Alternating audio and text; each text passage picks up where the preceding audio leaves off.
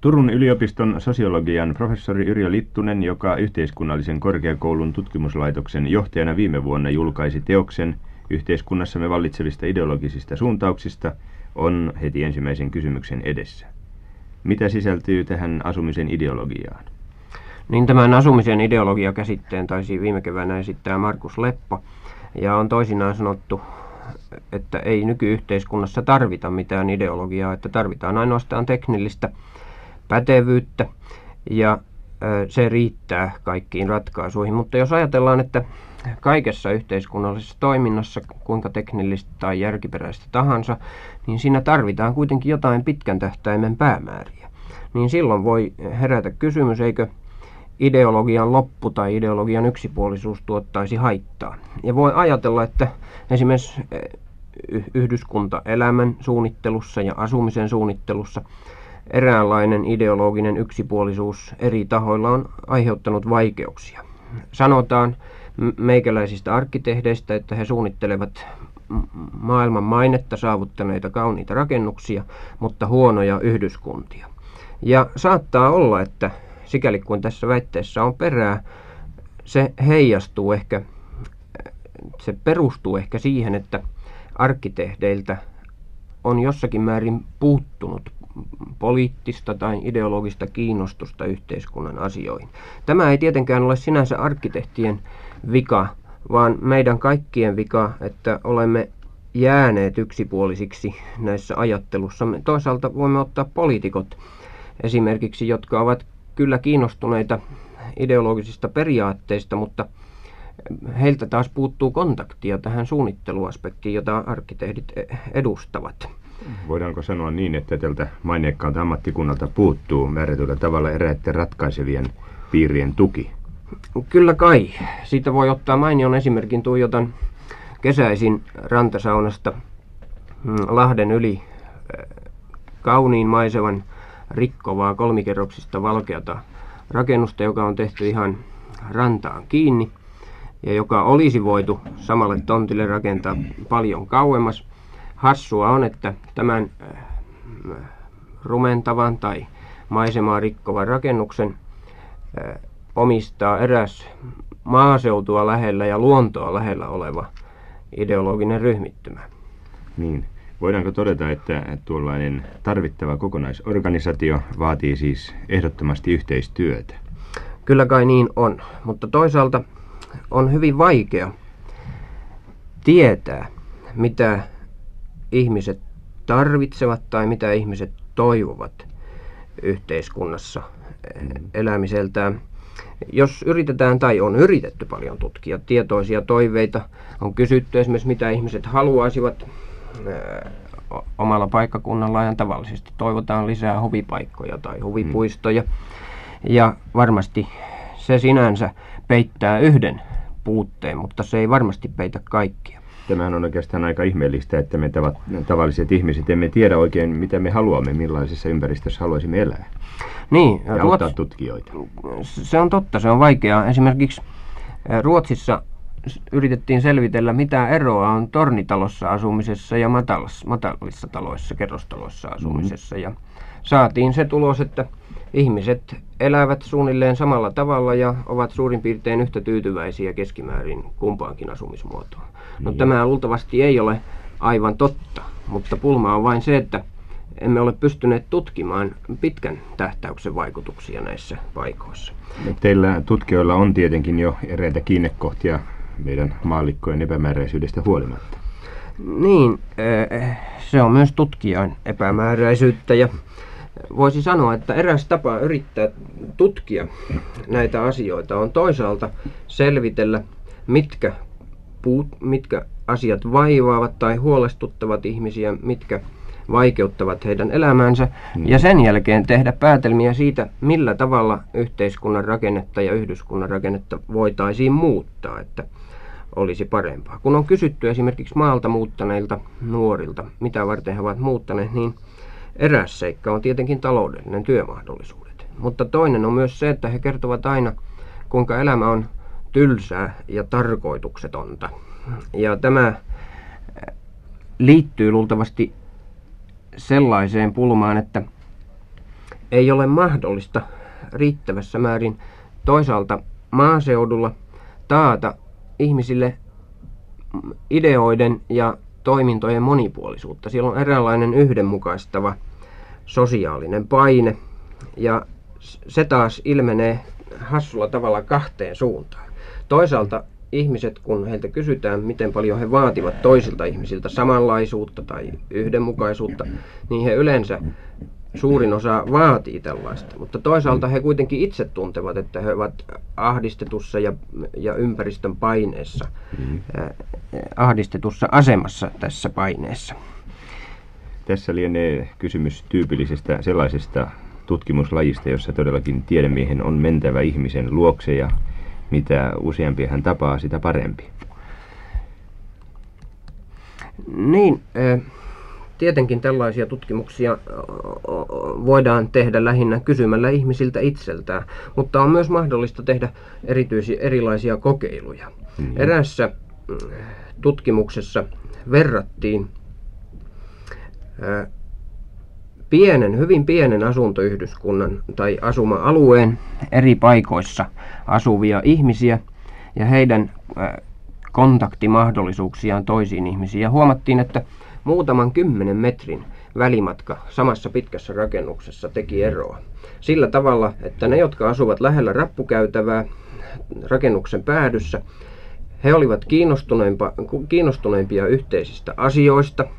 He olivat aktiivisemmin mukana oman yhdyskuntansa kehittämisessä, kun sen sijaan ne, jotka olivat sattuneet joutumaan sellaisiin paikkoihin talossa, jossa mahdollisuuksia tavata toisia ihmisiä oli vähemmän, niin he olivat eristyneitä ja tunsivat juuri, että elämä on tylsää ja tarkoituksetonta. Entä sitten erilaiset asumismuodot, jos otamme kerrostalon ja rivitalot ja omakotitalon, nämä 3 päätyyppiä? Niin tästä ei todellakaan tiedetä vielä paljon mitään. Niin. Tämä koko tutkimuskenttähän on tavattoman vaikeaa, että siinä ehkä jonkinlainen kirjallisuuskin auttaa, mutta nimenomaan juuri te ja tämän alan tutkijat ovat sitä luomassa. Kirjallisuutta lienee hyvin vähän, joka antaisi viitteitä tällaisten päätelmien tekemiseen ja todella siis luotettavien päätelmien aikaansaamiseen. Niin me teemme, eri puolilla Suomea tehdään jo toivottavasti mielenkiintoisempia tutkimuksia siitä, millä tavalla nämä asumisolosuhteet vaikuttavat. Mutta tärkeintä olisi päästä nyt laatimaan erilaisia kokeiluja. Ehkä perustamaan suunnittelu- ja tutkimuskeskuksia, joissa voitaisiin kenties suunnitella ja rakentaa kokonaisia kokeilukaupunkeja ja kokeilukyliä. Puhutaan paljon yhteiskuntamme kaupunkimaistumisesta ja teollistumisesta ja maaseutumaisen elämänmuodon häviämisestä. Mutta toisaalta ihmisellä on kaipuuta luontoon ja lähelle maata. Ja silloin tuntuu siltä, että ihmiset aina elävät ja osaan ihmisistä täytyy elää maaseudulla. Ja silloin pulma ei ole oikeastaan se, miten me parhaiten hävitämme maaseutumaisen elämänmuodon, vaan se, miten me parhaiten yhdistäisimme vanhan maaseutukulttuurin ja uuden aikaisen kaupunkikulttuurin. On tavallaan siis löydettävä myöskin maaseudulle oma asumismuotonsa. Kyllä, ja tämä vaatii nimenomaan kokeiluja. Ja tämä vaatii myös naapuriston, tavallisten asukkaiden suurempaa yhteistoimintaa. Mitä yleensä olisi tehtävä, jotta nykyaikaisen kaupungin uudistaminen, sen uudistuminen olisi mahdollista, jos vertaamme siis meidän olojamme ja ulkomaan oloja? Niin se on mielenkiintoista, että useimmat kaupungin uudistamisongelmat näyttävät kompastuvan tonttikysymyksiin siihen, että tontit pirstoutuvat, sanotaan kaupungissa, otetaan eräs esimerkki Töölön eräästä korttelista, jota muuan nuori arkkitehti kilpailutyönään täällä tutkiskeli. Tässä korttelissa, kuten useissa kaupunkikortteleissa, suuri piha-alue, joka jää siis rakennusten keskelle, oli pirstottu tonteittain. Tämä arkkitehti laski, että jos näiden tonttien omistajien, siis eri talojen välillä saataisiin aikaan yhteistoimintaa, niin ensiksikin paikoitustilojen määrä kasvaisi suunnilleen puolella. Sen lisäksi voitaisiin saada lapsille leikkitila. Sen lisäksi voitaisiin saada aikuisille oleskelutila ja vielä tämän yli kaupanpäällisiksi tarpeelliset liikenne- ja pyykinkuivatustilat ja kaikki se aineellinen, mitä tarvitaan. Voidaan kai todeta, että tonttikeinottelu meidän oloissamme on siis vielä hämmästyttävän suurta ja tämä spekulointi on juuri suunnittelijoiden työn esteen. Niin, ja tämä on kyllä ideologinen kysymys. Jos ajatellaan esimerkiksi Yhdysvaltoja, niin siellähän, jos missä, yksityisomistus ja nimenomaan maankin yksityisomistus on pyhä asia. Kuitenkin siellä on pystytty rakentamaan kaupungin uudistussuunnitelmia, joita on toteutettu, joissa kaupunki tai kaupungin kehittämiskomissio ostaa joltakin kehitettävältä alueelta kaikki tontit. Ja kaikki pyyhitään matalaksi tästä kehiteltävällä alueelta. Ja sen jälkeen myydään tämä maa uudelleen uusille rakentajille.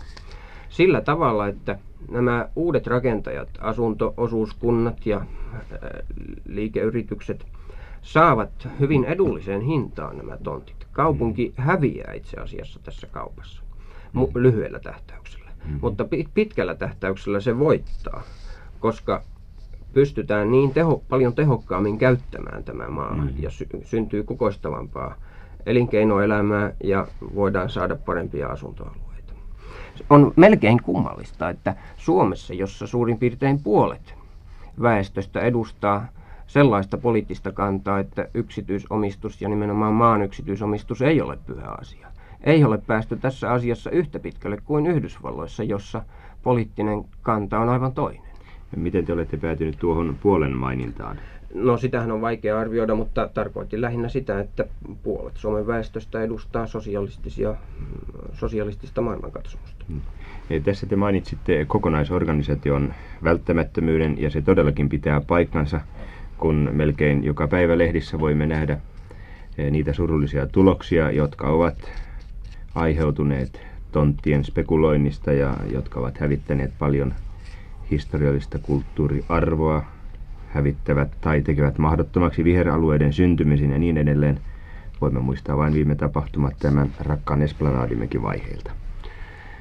Niin. Sehän ei lähinnä koske siis yksityisen ihmisen asumista, mutta joka tapauksessa hänen elämän ympäristöään, ja jos mikä, niin asumisen ideologiahan pyrkii tavallisen ihmisen ympäristön tervehdyttämiseen ja säilyttämään ne arvot, mitkä nyt katsotaan sen kaltaisiksi, että niitä on edelleenkin siirrettävä sukupolvilta toisille. Kyllä, ja tässä palaisin siihen asukkaiden yhteistoiminta-ajatukseen, joka ilmeisesti, mikäli halutaan saada aikaan muutoksia, on sitten tutkimuksen ja ideologioiden asia harkita, mihin suuntaan nämä muutokset tulevat. Ja oikeastaan tutkimus ei sinänsä voi antaa vastausta siihen, mikä on oikein ja mikä on väärin. Se voi antaa vastauksen vain siihen, jos tehdään näin, niin siitä seuraa tätä. Niin tosiaankin, mitä me tavalliset ihmiset voisimme tehdä tutkijoiden avuksi? Me tavalliset ihmiset voisimme kehittää kukin omassa kaupungin osassamme, kukin omassa kirkonkylässämme aktiivisempaa osallistumista ja yhteistoimintaa asioiden kehittelyssä. Monet virheet, joita me ihmiset teemme suunnittelussa ja kaikessa elämässä, ja tietenkin silloin kunnalliset viranomaiset ja kaupunkisuunnittelijat myös, niin ne voitaisiin välttää, jos asukkaat painostaisivat viranomaisia julkaisemaan suunnitelmat jo ennen kuin kaikki on jo lyöty lukkoon ja mitään ei voi enää korjata. Ja tässä on todella paljon, valtavasti mahdollisuuksia.